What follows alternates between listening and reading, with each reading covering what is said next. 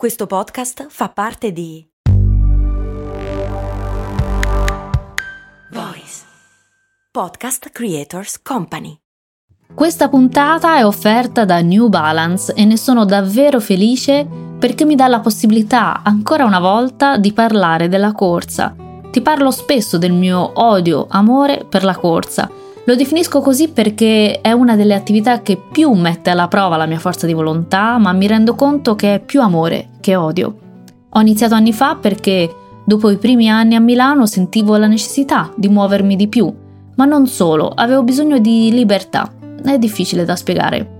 Ad ogni modo ho iniziato a correre in gruppo e ciò che mi piaceva era che ognuno poteva andare al proprio passo senza la pressione della performance. C'è un aspetto nel mondo del running che non mi è mai piaciuto. Alcuni runner iniziano poi a parlare di tempi, quanto ci impieghi a fare 10 km, quante corse hai fatto e via dicendo. E lì una passione, ma ancora di più uno stupendo modo di sentirsi bene, diventa subito qualcosa di performativo. Sembrava che se fossi stata troppo lenta sarebbe stato un problema. Dopo un po' ho smesso. Ecco, se stai correndo o se corri, non fare il mio errore di allora. Chi ama la corsa corre ed è un runner.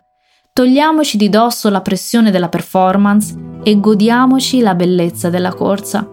Quando dico che la corsa per me è un amore, lo dimostra il fatto che post pandemia ne ho sentito nuovamente il bisogno. Mi sono data come obiettivo la mia prima mezza maratona e l'ho fatta. Era un mio sogno nel cassetto e da allora corro più o meno regolarmente una volta alla settimana. È poco? Dovrei fare di più? Ciò non mi definisce una vera runner? Le etichette non mi interessano e anzi tolgono la bellezza del piacere perché trasformano la corsa in un dovere. Io sono lenta, non ho grandi risultati e non mi interessa farli. Non mi interessa competere, mi interessa solo godermi tutto ciò che solo la corsa, come ho detto più volte, sa dare. Le etichette lasciamole agli altri. L'unico modo giusto di correre è il tuo. Ed è anche questa la filosofia di New Balance. Vai su newbalance.it slash it slash running per scoprire di più. Ci siamo, è già un anno.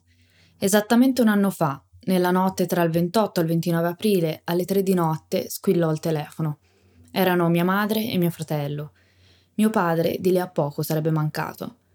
Questa è una puntata difficile da registrare, da pubblicare e anche da ascoltare. Ho pensato tanto se farla o meno. Capirò se ho fatto la scelta giusta con il tempo, però posso dirti l'intenzione con cui la faccio. Le parole che starò per dirti mi hanno fatto stare bene, sono state una carezza sul cuore e nel mio piccolo voglio farle arrivare a chi potrebbe beneficiarne. Questa puntata è dedicata a chi ha perso qualcuno che ama. Ciao, sono Stefania, Productivity Coach e founder di Simple Tiny Shifts, il metodo dei piccoli e semplici cambiamenti per smettere di procrastinare. Ti do il benvenuto al mio podcast, Valorizza il tuo tempo.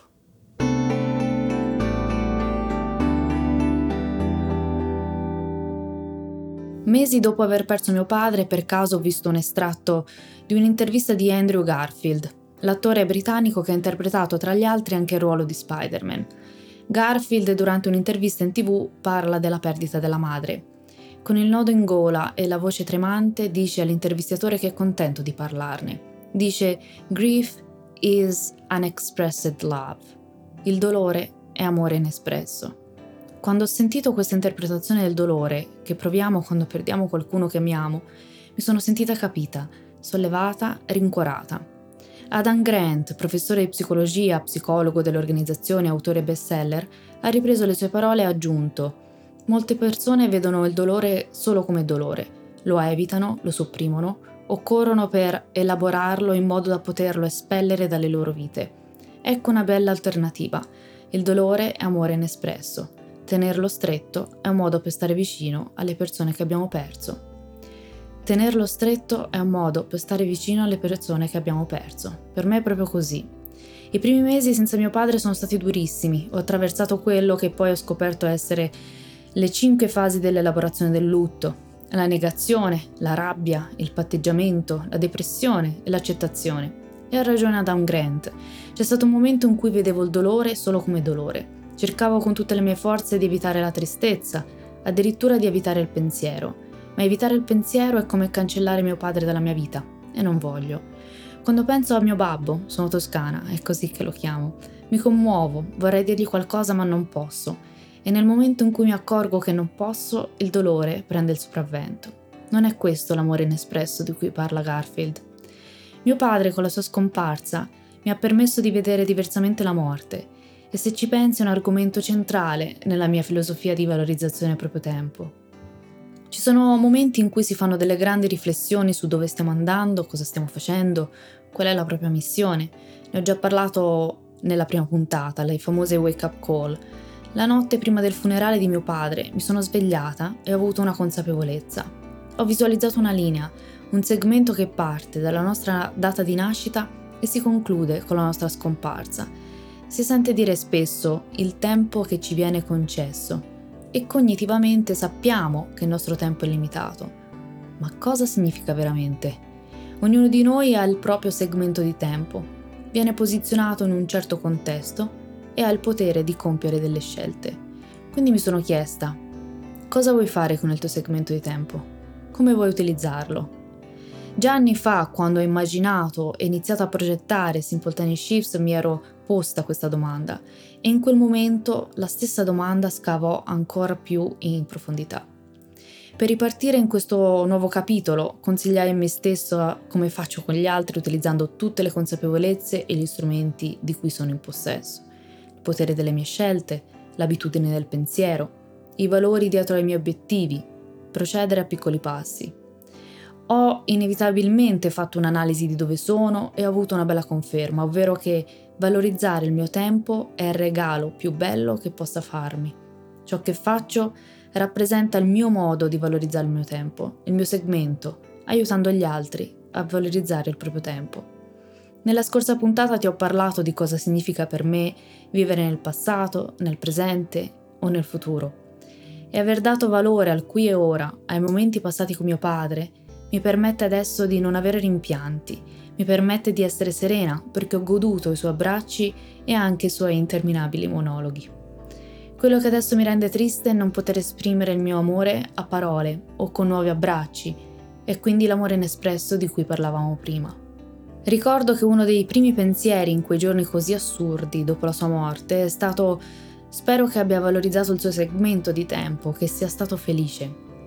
Mio padre ha sempre avuto un impatto importante nella mia vita, anche e soprattutto nei momenti di forte disaccordo.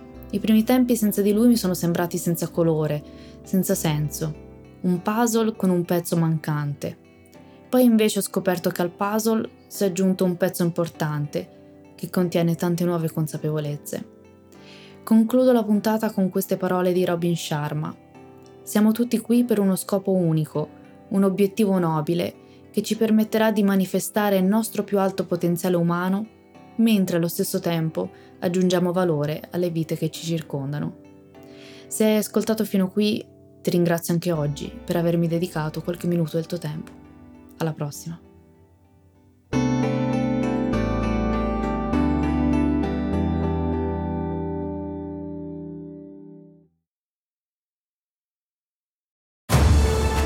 7, 8 e 9 giugno 2024. Solo da ogni euro. Un weekend che è già una finale. Sconto del 24% su TV, audio, informatica ed elettrodomestici. Ogni euro. Spesa minima 299 euro solo con un Euro Club. Esclusioni in negozi online.